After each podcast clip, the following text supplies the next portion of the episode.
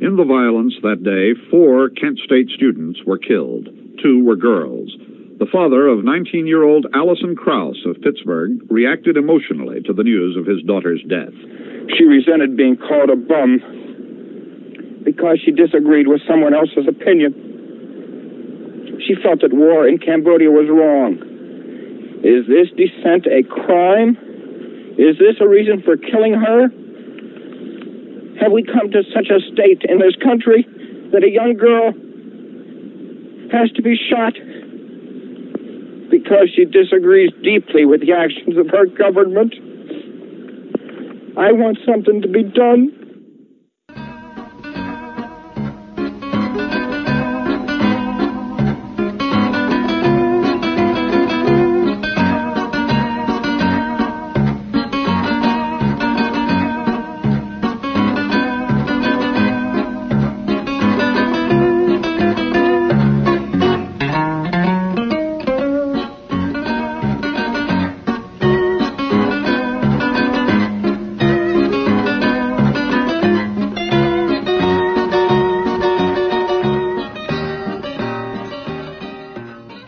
Okay, that was Anton Karas and the Third Man, of course, our usual music. And at the uh, top was something different. It uh, wasn't a speech about Julian Assange. That was the father of uh, a woman by the name of Allison Krause, who was one of the four students murdered on May 4th, 1970, 50 years ago today. Uh, I'm Randy Credico. This is Randy Credico live on the fly Assange Countdown to Freedom. As I said, we're doing something different today. Um, we are uh, going to talk about Julian Assange a little bit today. Uh, our, our, guest, we have uh, one guest, uh, and that is uh, Laura Krause, the sister of uh, Allison Krause. And also Nathan Fuller will be on after her to give you all an update on what's happening with the Assange case and events surrounding it. Um, I don't know where to start here. You know, my sister uh, died yesterday, and I had planned to uh, scrap the show today.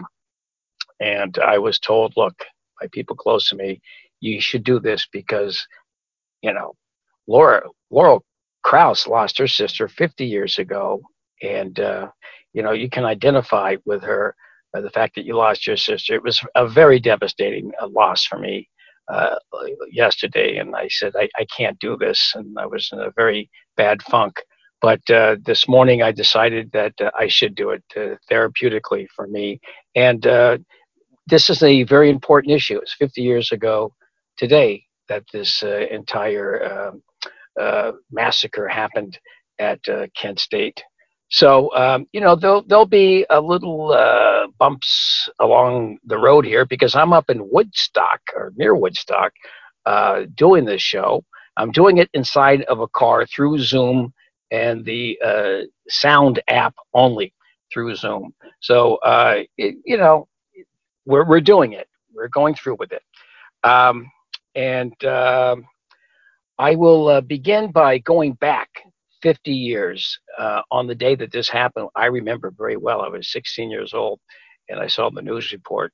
And I don't know if I saw this one, if I saw one with Walter Cronkite or somebody else, but this is David Brinkley. And I'm playing this one because uh, we'll talk about this with Laurel. That um, that this pretty much typified the cover up of what happened, the narrative. The narrative uh, was totally perverted uh, by the news media back then. And so uh, this is David Brinkley's uh, rendition that day of the events that took place at Kent State. Hadley's off tonight. I'm David Brinkley, NBC News. Kent State University in Ohio has had campus violence for three nights, causing the National Guard to be called in. And today, the guardsmen opened fire on the students, killing four of them two young men and two young women. Three were shot in the chest and one in the head. A dozen or more others were wounded, some by gunfire and some by bayonets. The university is closed and all faculty and students have been sent home. The students were protesting the American invasion of Cambodia. The National Guard was called in over the weekend by Ohio Governor James Rhodes. Today, when 1,500 students started an anti war rally on the university commons, The guardsmen surrounded them. Then, when some students started throwing rocks, the guard moved in with tear gas.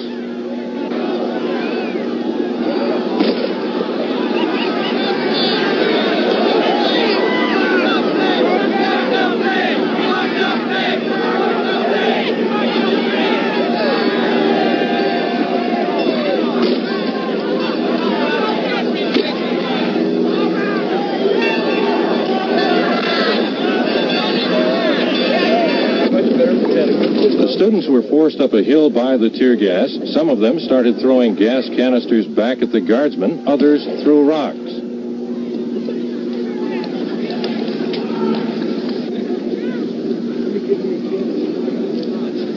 Then a formation of guardsmen marched up the hill and fired their rifles at the students.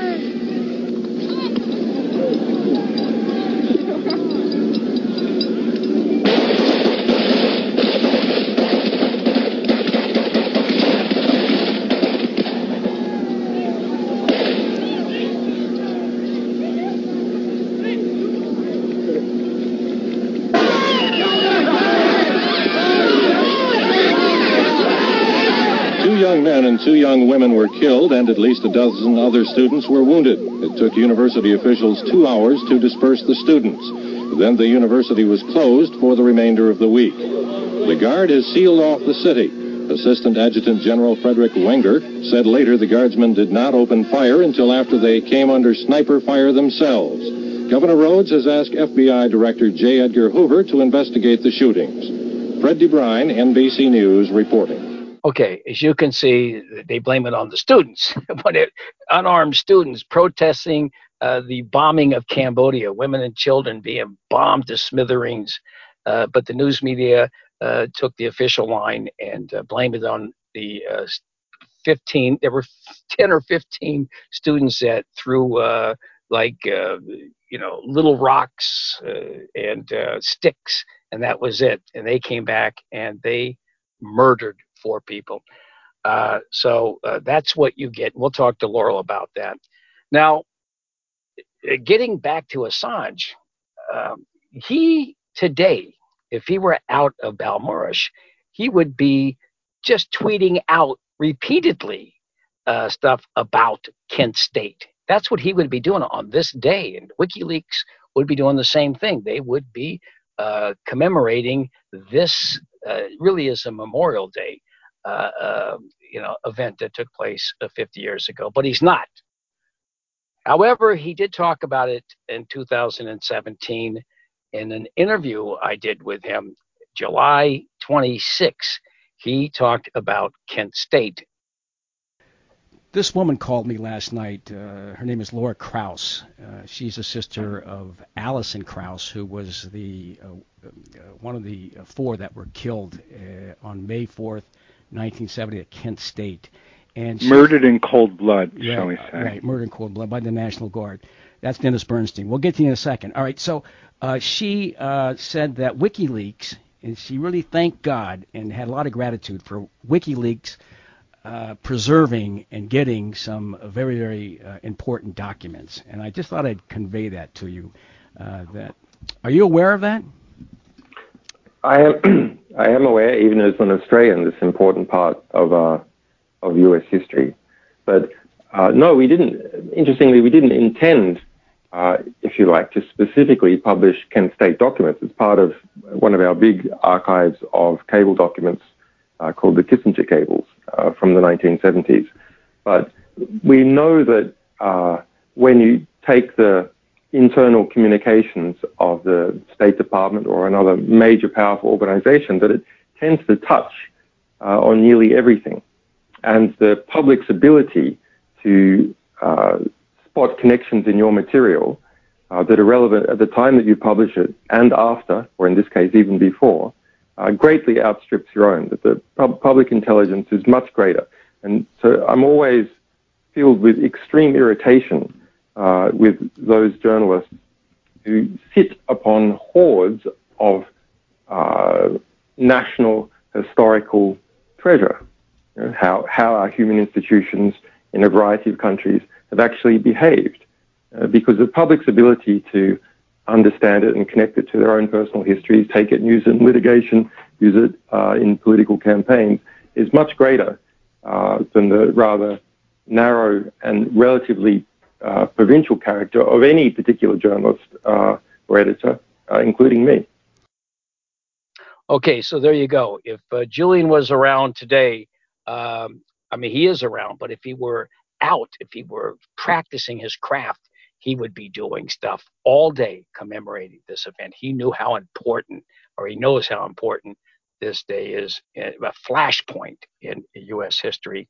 All right, so um, I think that's just about it. Um, we'll um, we'll talk to in depth with Laurel Krause right after this music by Neil Young.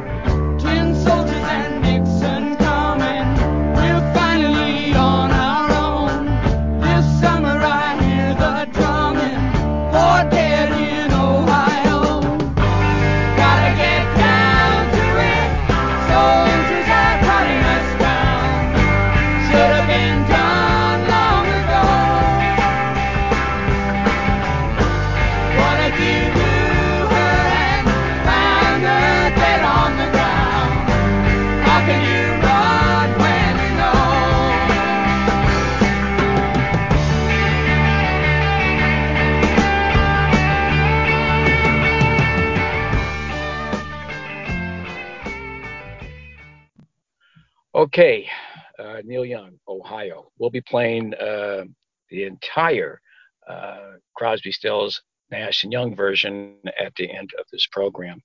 I'm Randy Credico. This is Randy Credico Live on the Fly, a special Kent State Memorial 50 year anniversary uh, program. And uh, we are now, as promised, being joined by the sister of one of the slain students uh, Allison Krause, her sister Laurel Krause. Uh, Laurel, thank you for um, on this uh, sad day of remembrance, uh, you know, agreeing to uh, do this interview. I'm happy to be here on the 50th. Yes. Well, uh, we played a. Um, I want to go back to that date on May 4th, 1970, and we played at the top um, uh, a, a little um, interview, very short interview um, of your uh, father, uh, Arthur Krause. Um, can you tell us, go back to that day and what it was like when you got the news? Uh, yes, I'm. I'm. It's it's a honor for me to re, to return to this today and to share it with you and your viewers, your listeners. Um, I got off the school bus. I was a 15 year old. My sister Allison Krause is a 19 year old. Uh, she was an honor student at Kent State University. Um, uh, she had always wanted to go to Kent State since she was a little kid. Um, and I, as far back as I can remember, she was four years older than me. She was 19 when she was killed on May 4th.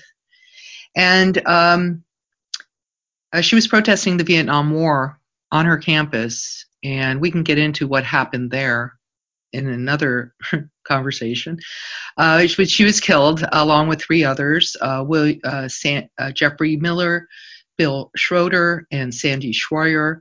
Scheuer. Uh, the, the four of them were uh, killed at Kent State by Ohio National Guard government bullets. And uh, uh, Sandy and uh, Bill were changing classes, although they were real interested in watching what was going on because it was just so uh, uh, um, unusual to have military personnel wearing tear gas and gas masks and all that. Um, that happened around the shooting um, they call it the shootings instead of the massacre, and that's kind of like a little bit of a bother for me because it was a massacre. Uh, where this, the the guardsman at the top of the hill, the highest point on the campus, actually shot into a parking lot. It was like a, a shooting into a fishbowl, and they had these M1s uh, that you know had very long range shooting and steel jacketed bullets, and uh, they did a lot of damage. Nine were wounded. Um, uh, the students uh, were really shocked uh, um, that the Ohio National Guard would march up a hill and then all turn in unison and then all shoot in unison and uh, and shoot at unarmed students with books. Well, they, they were there. They were there uh, protesting. Uh, the protest had lasted uh, several days, and then the uh, uh, National Guard shows up. Uh, were you communicating with your sister at this time? Was she communicating with with with, with your parents when all of this was going down? And and her position was she she was there because she was against the bombing of Cambodia, right? Right. Um, well, it was a sequence of events, and and you, what you learn now, what you know now, is so different than what we were able to know then. Uh, but uh, April 30th, Nixon, President Nixon announced the Cambodian invasion on TV. Um, uh, campuses across America ignited. Uh, the students who were going there were trying to stay out of the war um, and uh, the the uh, draft there was a draft lottery going, and uh, the voting age at that time was 21, uh, but the draft lottery age was 18, and so all that the 18, 19, and 20 year olds were being uh, they weren't even being asked. They were, you know, demand. It was demanded of them that they go and they report, uh, and uh, they had to do that. And and then they, you know, the draft lottery related to their birthday determined their fate or whether if they had enough money and, and power to uh, buy their way out, like so many of our politicians have done with their history, like Biden and Trump, by the way. Um, and so, um, Bill uh, Clinton. What was that? Bill Clinton. Bill Clinton. Uh, all of them. You know, none of them had to serve. Oh, why should they serve? No, only us. Uh, we're the little people. So, I'm um, your son, right? That's right. Creedence Clearwater a, you know a fortunate son. fortunate son, yes. Right, right. and it, it's it says it all, and it's always been like that, and always will be like that. You know, with humanity, you know, this is feudal times. It was like that. So, um, anyhow, uh, I kind of lost myself here. Um, it's okay. We were talking about uh, that day. You were. It was the uh, a- April 30th. Was the uh, oh, right. okay, so he did that, and it, everything ignited, and and then you know. Uh, we found out much later that you know the timing on that uh, presidential speech was a was a little funny because it was late. Uh, it had to be earlier because the guardsmen were busy doing a wildcat strike in Ohio, and it had ended early, earlier than they thought, and they were in federalized role when they were there. And uh, uh, so what what the commanders of the Ohio National Guard and people that were running the military and uh, law enforcement aspects of Ohio at that time, um, they put the guardsmen at bivouacking at schools around Kent State University, waiting for the president to give the speech. No kidding. Really. And so then he gives the speech, and then the and and then things start igniting very quickly. And guess who shows up immediately? They show up immediately, and they've got you know M1s with ba- uh, bayonets, and they're wearing full war regalia. They got the helmets, they got the you know the tear gas, they got the whole thing going on. And the students are like, "Why are you know what's going on?" Uh, they they were burning the ROTC building that happened. That was happening across America at many campuses. Right. Um, and then the next this, day, this was, this was like right after the speech, so they got there uh, well before uh, May fourth. Then. Well, what happened is the speech happened, and then there was an incident. Uh, there was an incident in town the next night where they closed the bars early and they forced the students out into the streets, and then there was mayhem. And how did that mayhem happen? Well, why did they force them out in the streets in the first place? You know, it was, it was just you know that kind. It was like we are in control. We're going to make you do what we want you to. And the this, as far as I can see, the students were were as much pawns in this whole fiasco that was going on. They were being played too. So uh, the next day was the ROTC building bomb. That was Saturday night. Uh, Thursday night was the speech. Friday night was the town. Saturday night, the the um, they start burning the and you you see pictures with the National Guard in front with the fire of the ROTC building in back. They got there that quickly. Right. And and you know there, that that fire of the ROTC building was kind of odd. There were people that were you know on walkie-talkies around there saying no, don't come yet. It's not on fire yet. And uh, it kind of went out for a little while, and then it got restarted by some people who said they were narcs and whatever, and the and and they actually worked with the FBI. They were paid for by the FBI. They were police people uh, to to make sure that it went up because they needed these symbols. They needed these things to happen so that they could say they did this because of that. You know, like a mini Reichstag fire, basically, right? I, you know, I don't know that, so I can't say yeah, but. well, the Reichstag fire led to uh, Hitler consolidating power, so this was like a, a pretext, uh, obviously, uh, to uh, justify the National Guard uh, coming in. Is that it? Yes, absolutely. And and beyond that, this building that they were burning was, you know, decrepit. It was ready to fall. It was like worth only ten thousand dollars. It was old wooden structure that was they were going to be tearing down anyhow and uh-huh. and here they made it into this like hundreds of thousand dollar you know damage you know and fire bombing and it was not fire it, what is fire bombing anyhow? And the people that are writing the reports related to the fire bombing I, i'm looking through this stuff later and it's going to william s. Sullivan. You know it's sent to him. He was the head that guy of cointelpro. Now wow. why is he looking at this stuff I don't know, but I got to tell you this. Um, at the beginning, uh, right after the uh, cold opening, I, I played a a uh, David Brinkley NBC News uh, piece on it, and it was so slanted uh, against the students. Uh, the more you got into it, and at the end of it, it said that that Nixon has ordered J. Edgar Hoover to do an investigation. you know, which is basically to do a cover up. he's investigating himself probably. It's but always I, been that. It's always been them, them investigating themselves since day one in all affairs that they do. I know, but I, you know, I, I played that and I hadn't seen. I remember that report uh, back then, and um, is it? My God, this is a complete cover up. They they are totally slanting uh, the the the uh, the uh, perception that day. Yes, the perception. And, and so manufacturing consent, as Noam Chomsky would say. And uh, so that was back then. And um, so go what ahead. Everyone knew. I mean, here's the deal, and this is what I'm talking about this year, so we might as well get into it. You know, the government shot at unarmed students, you know, right. and killed them. Those those Ohio National Guardsmen, they were at the command of the government. They were doing the work for them. They were checking the box for them, you know? And, and, and when you do that, you are actually working for the government. So the government is culpable. The government is responsible. And it, it's always been such a hot potato. Like, which part of the government? Who, who in the government? It's this nameless entity, this machine. And it really is a machine.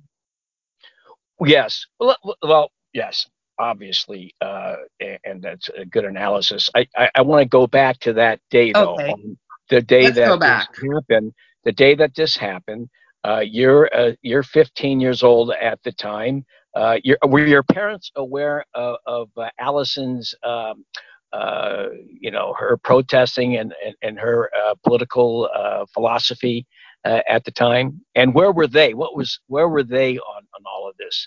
Uh, well, I, basically, the sequence of events was first there was, you know, uh, there was a, you know, the speech, and then there was the town, and then there was a ROTC, and then there was, you know, whatever, and then there was a killing on Monday, and that's today, 50 years ago, exactly.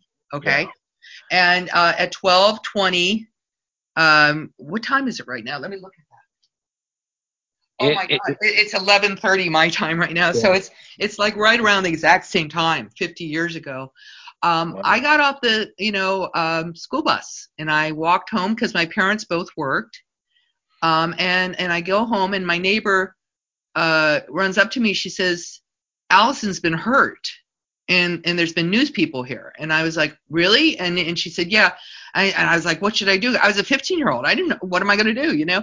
And she says call your parents. And so i run home and uh, called my mom showed up later not much later and she starts trying to call the universities. First we called the dorm room then we called you know anywhere we could at kent state university and with all the phone lines were dead. There was no way to get in.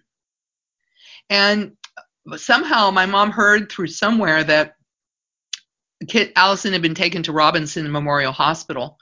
And so um, we she called there and it was busy, busy, busy, busy. And then she finally got through and they said she was DOA. That's all they said to us. She was DOA. That's what they said to your mother on the phone.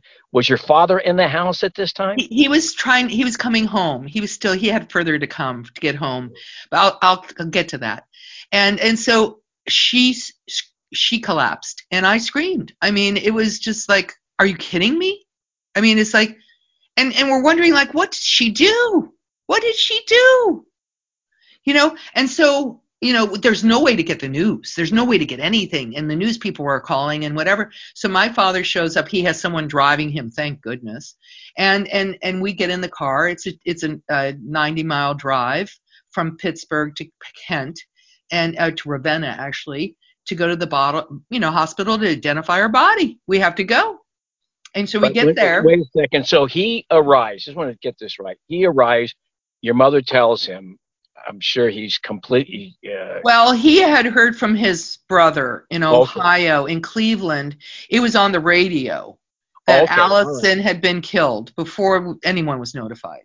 okay. And you and you notice here the university who we were paying to protect and teach my sister, you know, educator, they never called us, ever. wow. Wow. I mean, why why would they want to call us? And it's always been that attitude that they don't have to make a phone call or an email or a letter or anything to us ever. They never have. Wow. I mean, I guess if they just ignore it, you know, it just goes away in their view.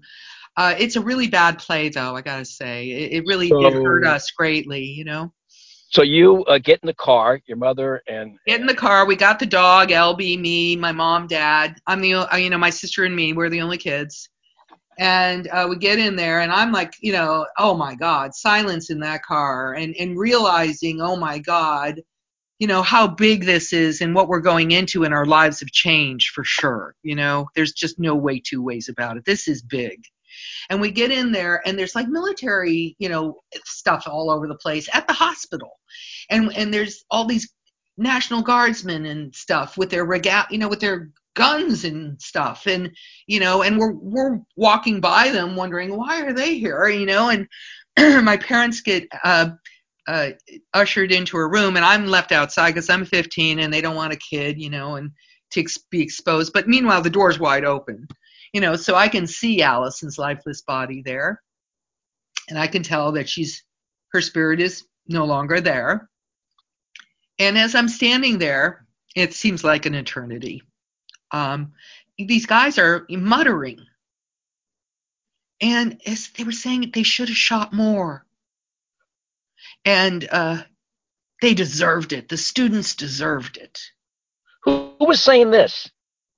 The guardsmen with the guns, They were there where they had military people there at the hospital. at the hospital Oh my God.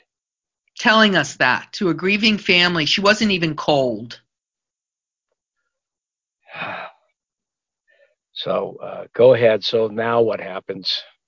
Boy, I'm mad at that. Boy, am I mad at that. 50 years. It's 11:30. Oops, sorry. It's gonna- okay. it's I'm all gonna- good for it's all good for radio, man. Believe I'm going to let it go. I'm going to let that go because it doesn't help me to hold on to that. Anyhow, um, uh, so you know, we get back and my dad gives that speech the next day in the backyard. so what happens? A, a whole bunch, a bank of reporters come by. Yeah, he Or he- arranged it. My dad was always really good at getting the, the press together, and uh, he he became the spokesperson very quickly. Right. Let's And- let's let's wait one second. I want to play that speech again right here, and uh, we'll talk about it on the other side. This is the second time we're playing it, but it uh, is so moving. I I got to play it one more time. In the violence that day, four Kent State students were killed. Two were girls. The father of 19 year old Allison Krause of Pittsburgh reacted emotionally to the news of his daughter's death. She resented being called a bum because she disagreed with someone else's opinion. She felt that war in Cambodia was wrong. Is this dissent a crime? Is this a reason for killing her? Have we come to such a state in this country that a young girl has to be shot because she disagrees deeply with the actions of her government? I want something to be done. Okay, so your father arranged that entire um, uh, event there in your backyard. Uh, that that speech there, which is about 15, 20 seconds, was that part of a broader speech that he gave? Uh, that was the best part of the speech, and he, he lost it on camera. Uh, my father did, yes. And it, it, as a 15 year old, it was a little embarrassing, you know, because you, you you don't want your dad breaking out down in front of national TV. Um, but I really understood it. I got to thank you for for playing that. I many people remember what my father said that day. It was really important that he said that. And everything that he said that day has remained absolutely true since. You know, it's. Yeah. Well, you know, at some point, I'm going to get that entire speech and put it up so uh, people uh, can can hear it if it, if it's possible. I would so, love that. I mean, I haven't been able to find it. I don't have access to this stuff, and that's a big problem. They just won't give us access. You have to be a very wealthy organization to be able to get the stuff that's needed for us to really have a, a true record of what happened at Kent State and Jackson State in May 1970. That would be great if Julian Assange were uh, able to operate right now. I guarantee someone would have sent it to him. Uh, but now that he's being persecuted and people are a little gun shy, excuse the pun, to um, are reluctant to uh, send uh, stuff uh, to them because they're getting the message uh, that you might be next. Uh, we possibly could have that entire um, uh, piece of footage of your. Well, father. I would love to be part of any type of inquiry, anything I can do to help that. And I do support Julian Assange. I think he's been absolutely vilified over truth and you know, I formed the Kent State Truth Tribunal with Emily Kunstler in 2010, and right. truth is really important to me too. I mm-hmm. regard him as my brother.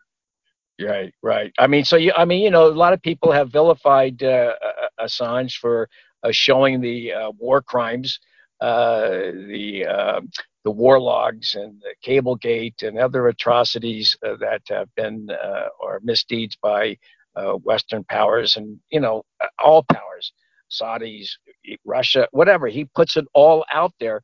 Uh, but uh, particularly uh, interested, I played an excerpt of uh, an interview I did with him at, at the beginning, uh, way back from July uh, 26, 2017, where he talked about Kent State because I he he apparently in the um, tranche of stuff he's put out over the years, there was something that uh, included uh, this this entire massacre.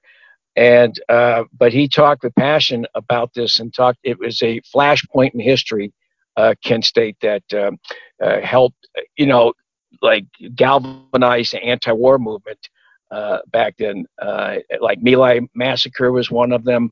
Uh, Kent State was another one uh, and and many like that. Um, well, it, it, what really matter, what really makes them stand out is the way that the media handled it and the fact that it was on TV, and so average Americans could see the total propaganda being fed to them every night, you know, with the body bags, and. Uh, it, it, be, it, it was the first time that they covered a war like that, you know, where it was in the living room and it really changed all of us because it's like if that war is going to be in our lives you know i don't want to go fight that thing you know? It's like everyone got that clear feeling as a young person right? Right? Right. Absolutely. Uh, I'm, and, and like i said uh, uh, when you see uh, these war logs, who wants to go to Afghanistan or Iraq? If if we had that kind of reportage, if we had uh, an Assange back in the '60s, because people weren't really uh, seeing what was going on. No, no, it was being spoon fed. And and what I found with all this is the people that really do the the mixing of what is being spoon spoon fed by the media. I think it's the CIA. I think that that's what they think their job is. Well, they've infiltrated the news business for a long time, going way back to uh, uh, the Congress for uh, Cultural Freedom. They they had everybody, uh, you know, under under their uh, you know under their uh, control. Basically, they were paying even even novelists like you know Orwell was was um, was back then his movie. The movie Animal Farm was financed by the CIA. Oh you know my that? God! I can't yeah. believe that. Oh, that yeah. is just so shocking. So it, shocking. A, yeah. Well, a, a, lot of people, you'll be surprised. There, there's a book I can't think of it right now that I read last year, and it's about the Congress uh, for Cultural Freedom and how they infiltrated, manipulated, and controlled uh, news media. And uh, you know, they they still doesn't have the CIA spent three hundred million dollars, but gave it to uh, Jeff Bezos uh, to buy the Post. What do you think? Right. You right. know, I, I think that they've had their hand. They've been operating. See, the part that makes me kind of feel funny about the CIA is when I was a kid, I was taught that the CIA operates outside the borders of the United States.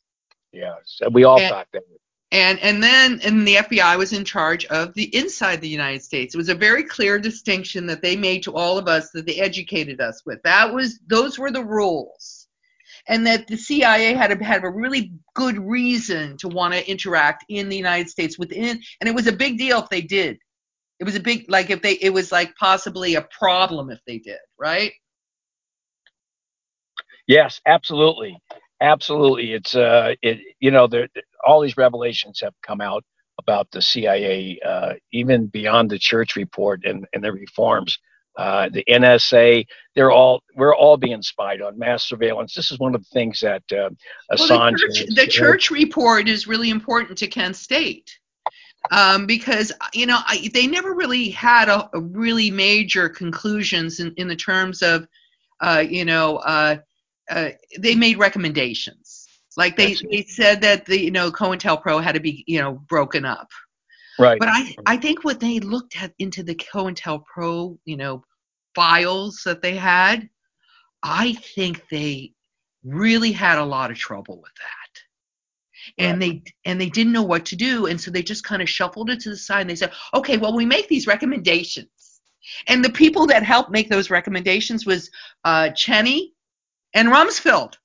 Right. That's right. That's right. Because they were uh, they were working with um, with uh, Gerald Ford at that time. I want I want to get away from that. Get back to okay. Sister, let's go. Let's go. Your sister, and so all of this takes place. Your father um, gives the press conference, and and so what happens after that? Did, were you trying to uh, find some kind of resolution? Were you uh, looking for uh, for information that they were repressing? Were you fighting against the official story? Where, where were you and your father and your mother on this at that time? I mean, you're 15 years old. Did you really understand what was happening?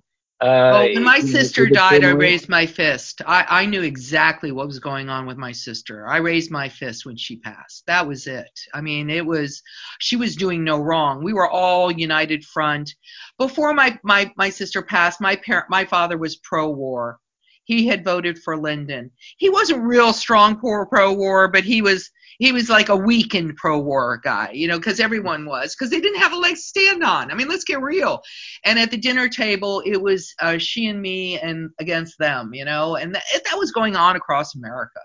Uh, was she was she protesting um, back then earlier uh, before um, before the Kent State uh, protest? Was she like an oh, anti-war yeah. activist? What? Uh, she went to an experimental high school in Wheaton, Maryland, John F. Kennedy High, and it was a public school, but it was experimental. You didn't have to go. You could have mixed grades, and you you could. It, there was no dress code, and um, uh, you didn't need to go to class if you didn't want to. Um, and a lot of the teachers had flannel shirts and beards, you know, so it was it was kind of like a countercultural public school that she graduated from, and she was very well loved at that school, and she had. I mean, everyone was really together back then. This was 67, 68, 69. And it was a time when, you know, the world was full of hope and phenomenal rock and roll music and and we were all dabbling a little bit with you know psychedelics and whatever you know it, it, there was different uh, smells in the air and and people were right. interacting and it was lively and wonderful and then there was the war you right. know and, and so um and everyone was facing it. And I was talking to someone recently. He says, I, I don't remember a day where I didn't think that I was going to be, di- you know, dead before I was 21 because of the war. I was, you know, when that happened, I was I was 16 myself. I'm, a year older than you, and uh, I got a standby uh, draft um, number, like 22, uh, when I was 17 or 18, and I never got called. But uh, you know, it did. Uh, that war did uh, radicalize me. I became more political. My cousin was in, was drafted at that time, and he was at Fort Ord. The only thing is, he he had the same kind of background that your your sister had uh, one of those schools and all of that, and he was very educated. He radicalized his platoon at Fort Ord. Uh, they they had banners of um, of um, of Angela Davis pictures. He brought Jane Fonda on the base.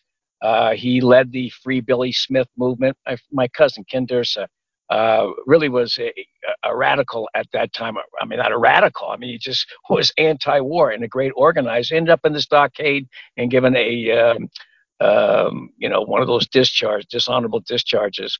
So, you know, that was the influence on me, that whole era, uh, what was happening in the 60s, the civil rights movement. Um, you know, I, I grew up near Watts, uh, all of that. After Martin Luther King got killed, I, I, I shook Robert Kennedy's hands the day before he died because he had come through Pomona, California. I cut oh school. My! Wow. I cut school, and he was in an open van, open uh, um, what do you call it, convertible. And I shook his hand, and it was on uh, local uh, lo- local news. And uh, my teacher suspended me, or, or the uh, principal suspended me. But that was all going on, and it was it, it all shaped. What you did you get suspended for? For cutting class to go uh, oh, to see. see him at the Pomona Mall. And then the next day, so the next day was the primary, and uh, in uh, California, and of course we know what happened. Uh, so um, getting back to that story, so your sister, were you really close? Was she was she like uh, giving you an education about uh, about the way things were back in yeah, real I- world? there was a four-year gap between us, and um, my sister was, you know, really attractive and uh, uh, just, you know, she just had a certain energy about her where she was connected, you know, and harmonious, and uh, you know, but she didn't, she wasn't above others, you know. She she could speak with anyone and, and hang with all, you know, and she was just real superior human being, you know, uh, and and because you know, you know, I didn't have all those qualities she had. you know, uh, I have dyslexia. I have a whole bunch of different stuff that has been, you know, real. Ch- she was all, always getting, you know, without tests, you know, you know, everything, you know, and, and she was just great. And it, but she always had a book in her hand. And uh, you know, she really was a curious person. She was a thoughtful person and uh, she was also well loved. She had a lot of people we seek wanting to be with her, and uh, friends, uh, men and women. Uh, yeah, everyone loved her. It must have been a very tough day for you uh, when that happened. Uh, It must have just crushed you, and uh, I don't know how you dealt with it. My sister died yesterday, and it's like, um, you know, I don't, I, I- don't foresee.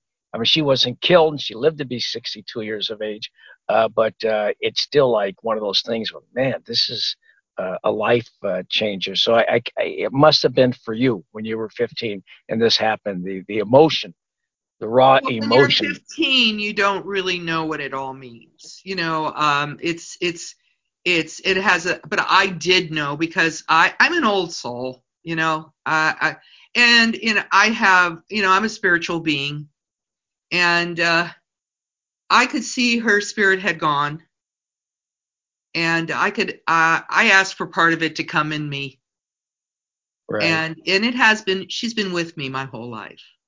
right, right, So right. I, I haven't really. Well, she know- certainly has. She certainly. I mean, you've carried the torch, and made, that's her spirit that got into you. You carried the torch, uh, and I want to talk about the work that you're doing now. But I just want to ask you, how did your parents um, go on after this? How did it affect their lives from that point on? Well, I, I was just getting to that. Uh, you know, uh, so we get back home, and, and the day after, my father has all the news in the yard, and and he decides that he's going to be suing the government, and uh, he he he he sets out to do it. And my dad was really good at getting stuff done. I I I'm good at that too. I I get that from him, I think. And um, he he just became very vocal and uh, I think on Congress uh, in, uh, in Capitol Hill they called him Crazy Krause, and yeah. uh, he befriended uh, Kennedy, Ted Kennedy. I, I, went. I was in his office. I was Ted. I was a summer intern. That uh, Watergate summer. That was kind of interesting, but that's another story. But you know, basically, my father became um, anti-war through Allison's killing, and he went on to become a speaker about that. I never knew that until many years after he had passed he he passed away in 1988.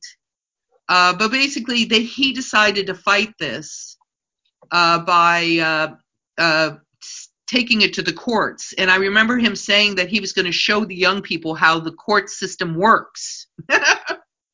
you know, and I looked at him. I was 15. I said, "Are you sure it's going to work, Dad?" And it was it was it was a little bit of a betrayal for him that I said that. You know because uh, he was such a true believer in it. Right. That and reminds it, me of it reminds me of the story Missing, the the Jack Lemmon character when his uh, his uh, daughter disappears uh, or son disappears, goes down to Chile. He's a, he's a true believer, and then he gets radicalized by the truth of, of the murder of uh, his his kid there uh, by. Well, uh, I, it, definitely, my father became. You know, my father was no fool. He's he, he he knew what was going on after a little while. I mean, it was like, oh my god, you know, and it, it it's a machine that you're facing when it kills your sister. You know, uh, when they kill your sister, and then you become it. Yeah, if you want yeah. truth and accountability, you become the Julian Assange you know? Well that's great. You know your father went on and fought it. Now you i know as long well, as wait, wait, wait, wait, let's let me just finish and you know say what happened. So he he fought in the courts for nine years. Oh yes he um he had to take it all the way to the supreme court to get the right to sue ohio because they were a sovereign state. He took it to the supreme court and he won and so you, you start right over again. And so it was a nine year battle. And in the end, we settled because there was someone in a wheelchair when Dean Kahler, he, he needed to be taken care of. And he wasn't. There's no insurance, no health insurance for people when the government shoots you. You're on your own. You are really on your own. And so um, uh, we settled and we got $15,000 and a statement of regret from my sister. Wow. They never apologized a statement of regret. Statement they apologize for the crimes that they committed. Did ever take responsibility? Did the government ever take responsibility that that was an unjustified move? What they did that day on May fourth. Well, they have they have never done that because it's not part of how the government functions. But what's interesting is when I took it to the United Nations in 2014, um, I learned that when a government target assassinates protesters, which is what happened to my sister Allison, my sweet sister Allison was target assassinated by the government. Um, they have to have credible investigation. Well, none of that has happened. They investigate themselves. We talked about that already. Uh, they have to uh, acknowledge what they did publicly, and they have to make amends and fifteen thousand dollars for my sister. Um, I don't think that that's correct. No, not even at eighteen fifty. Uh, you know, value of the the dollar. You know what I mean? It's it's, it's it, there's no there's really there's no way they can remunerate. Uh, you know, it was meant to insult. They, you know, and, and the thing is, is that they'd never apologized at all. Nixon never apologized. Hoover never gave a, a, proper investigation. The whole thing was covered up, and it and you can tell when I played that clip with David Brinkley in the beginning that that was the beginning of the media cover up. Yes. Well, the media cover up started before they even shot the bullets. Yeah. No, I know. Yes. Yes. And and and and and they've acted with impunity and indignation since. Like, who are we to want to have truth and accountability? Who the heck do we think? So we have had a life where we've been tracked down, where we've been hunted down. The FBI's been up or whatever's ever always. And since I did some stuff this recently, uh, you know, at Kent State for the 49th and got them mad at me, the CIA's been giving me a hard time because well, I found out when they they actually appointed uh, Dane Smith, this person at Kent State University, right after the 49th, they appointed a 25 year veteran of the CIA to run the 50th commemoration. No, and wait a second. Are you serious? I, I woke up to it one morning. I, I get on Facebook and a friend sends me a message and says the CIA is going to be running the 50th. WTF. Yeah and I was like, I went and tracked it down, and I, I, the more I looked around, the more I found it, and and then I go look at her picture at Kent State University because she's a professor there now, and uh, she's retired from the CIA after working there 25 years. I go, I look at it, and she's got her intelligence picture as her headshot. That's great. At Kent State University. What was the response of other people that are involved uh, or victims of Kent State, uh, people that are still around, other uh, you know, people around you that um, that were were there. You know what I mean? What was their response? People who wanted to be involved in this 50 year anniversary. Um, are you talking about the uh, the people that were wounded and the families? Yes. Uh, they've been co-opted by the Kent State University over the years. And so there are 13 families, and we're the only family that is standing for truth and accountability and not buying into the Kent State University story that it was an unfortunate incident let's just move on. Wow, they actually have been co-opted, but uh, that's that's amazing. But you, of course, you continue. Uh, you're tireless. Uh, you're a, a, truth teller, and I want to talk. I want to talk about that work that you're doing. I know Michael Moore. Get to that later. Is going to be showcasing some of the work that uh, you have done, uh, particularly on this very special 50th anniversary? Uh, well, you know, um, I in 2010, um, I got on Facebook and uh, I decided I was going to do the Kent State Truth Tribunal. I just decided I had to do something for my sister for the 40th. And on January 1st, 2010, I got on. I said, I'm calling for core team members of the Kent State Truth Tribunal. If you're interested in joining and wanting to work with us, please connect. And this was on Facebook 2010 when, you know, it was fun. You know, it was a totally different world. Right. And and you could really connect with anyone, you know. And and so I put that out there and within minutes I get this email and it says, "I'm in." and and I look at it, you know, it's a, a Facebook message, and I it, and I said, I can actually it was a it was a comment to my response, and it was from Emily Kunstler, and and I I said, can we, we talk dinner with her last night and her family? uh, she's I, she's co-founder of the Kent State Truth Tribunal with me. Uh, yeah. we we had a couple of messages and, and then we talked on the phone and I asked her I said do you want to help you know do you want to co-found this with me on January 1st 2020 and she said yes and she's a filmmaker and she's extraordinary. And yeah. and the background that she brings just from her upbringing is tremendous you know? It's uh, and and the the way that she is is uh, as such I see her as an iron fist in the velvet glove person yeah. you know? Yeah she's she's tough. She's very talented. Uh, you know we almost every week I play uh, a part of the film she made on her father with, with her sister uh, Sarah uh, called Disturbing the Universe, uh, I play this excerpt. I suspect that better men than the world has known, and more of them, have gone to their death through a legal system than through all the illegalities in the history of man. Six million people in Europe during the Third Reich, legal.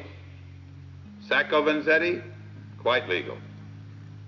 The Haymarket defendants, legal. The hundreds of rape trials throughout the South, where black men were condemned to death, all legal. Jesus, legal. Socrates, legal. And that is the kaleidoscopic nature of what we live through here and in other places. Because all tyrants learn that it is far better to do this thing through some semblance of legality than to do it without that pretense. It is a great film, and she really is talented. I mean, you're right. The upbringing, I know the scene by heart. I know the movie by heart. What scene is that? That no, it's the scene where he talks about uh, legal, about the entire uh, legal system, uh, where they have trials and uh, to uh, justify uh, what a predetermined outcome. And he talks about the Scottsboro boys. He talks about the Haymarket defendants and Socrates. They were all given a a trial because tyrants know it's better to give them a trial and then hang them.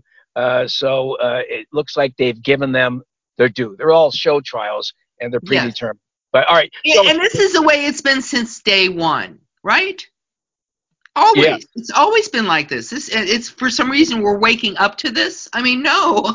you know, uh, so, um, so basically, Emily and I got it together. We interviewed uh, original participants and witnesses of the Kent State Massacre on the 40th anniversary year. That was 10 years ago.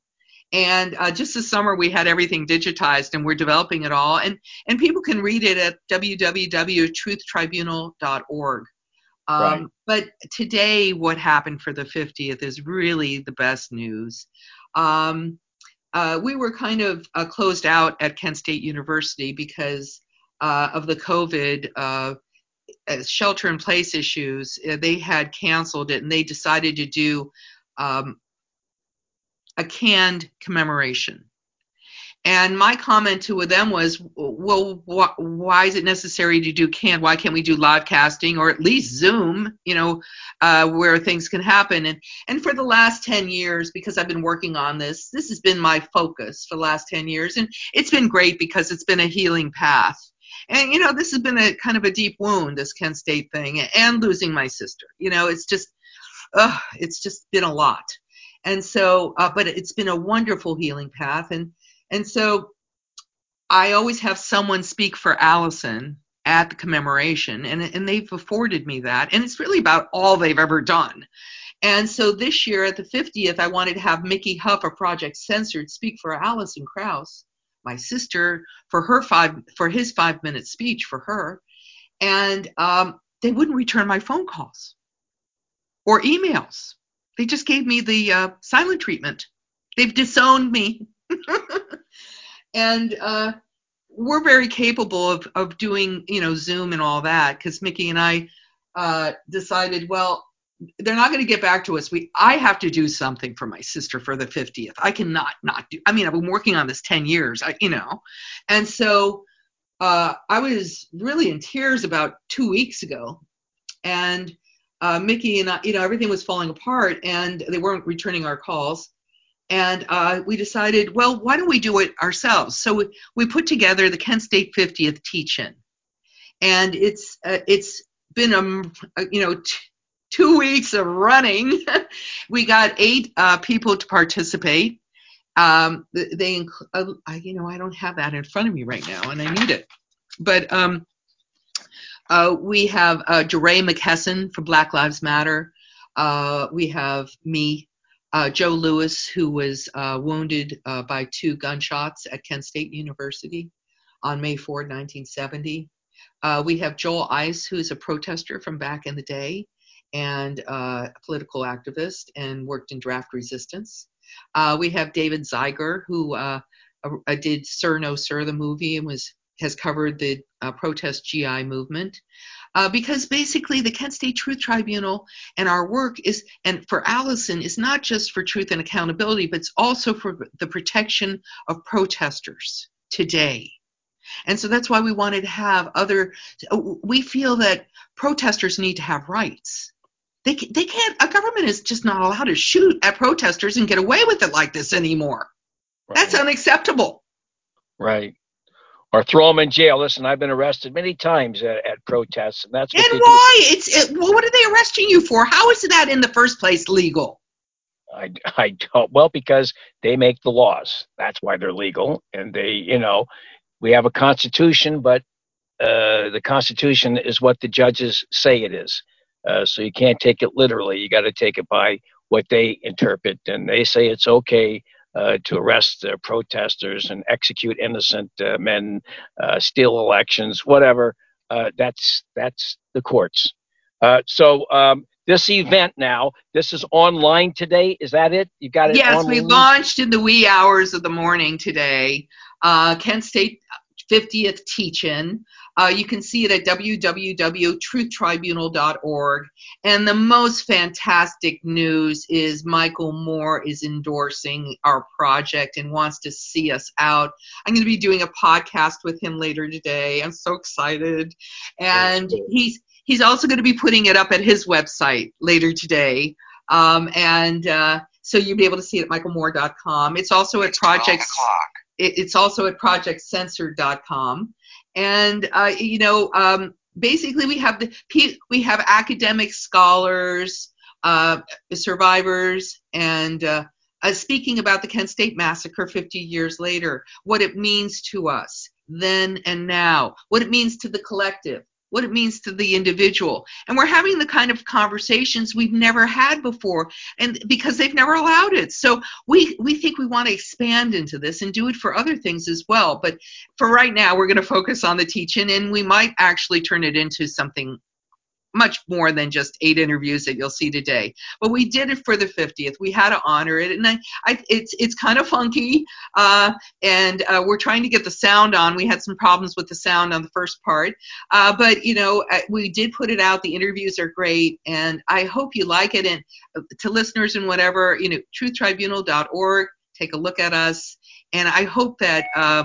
they'll this will help others observe the 50th with truth and accountability as opposed to uh, commemorating the commemorations.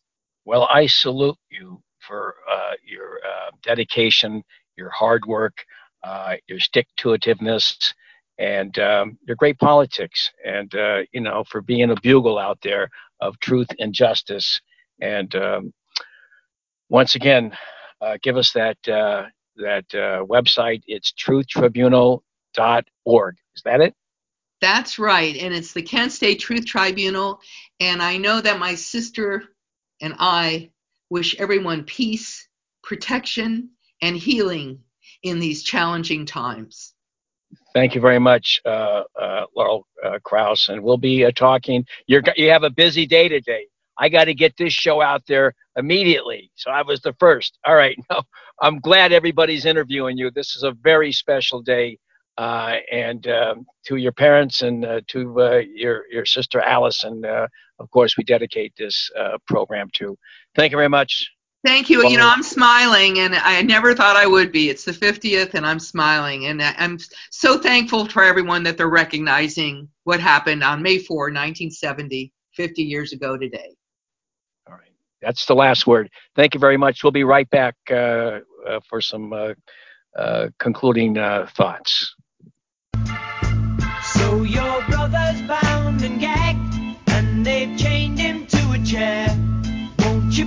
Come to Chicago just to sing?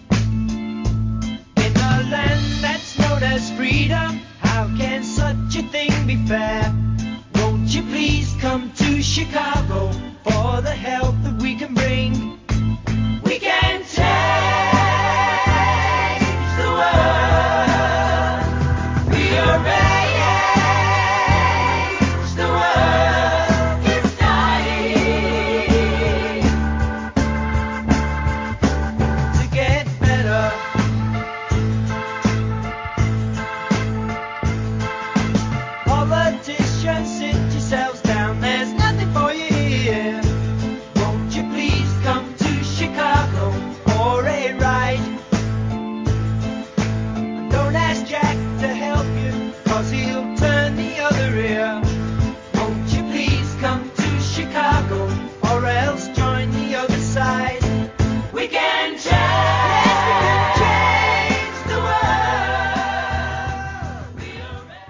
Okay, that was uh, again Crosby, Stills, Nash and Young, uh, Chicago. Uh, this is Randy Credico, Randy Credico live on the fly. Uh, Assange Countdown to Freedom, uh, a, a special edition today, the 50 year anniversary of the killings at the murders at Kent State on May 4th, 1970. 50 year anniversary, and that was uh, Allison Krause's sister, Laurel Krause. And um, we haven't spoken much, although she did talk about uh, what a hero Julian Assange was. We did play a clip in the very beginning of him talking about Kent State.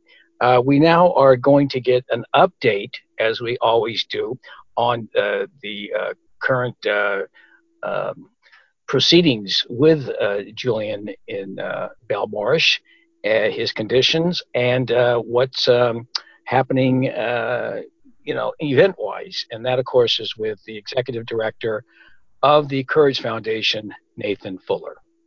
Hey, Randy. Thanks for having me.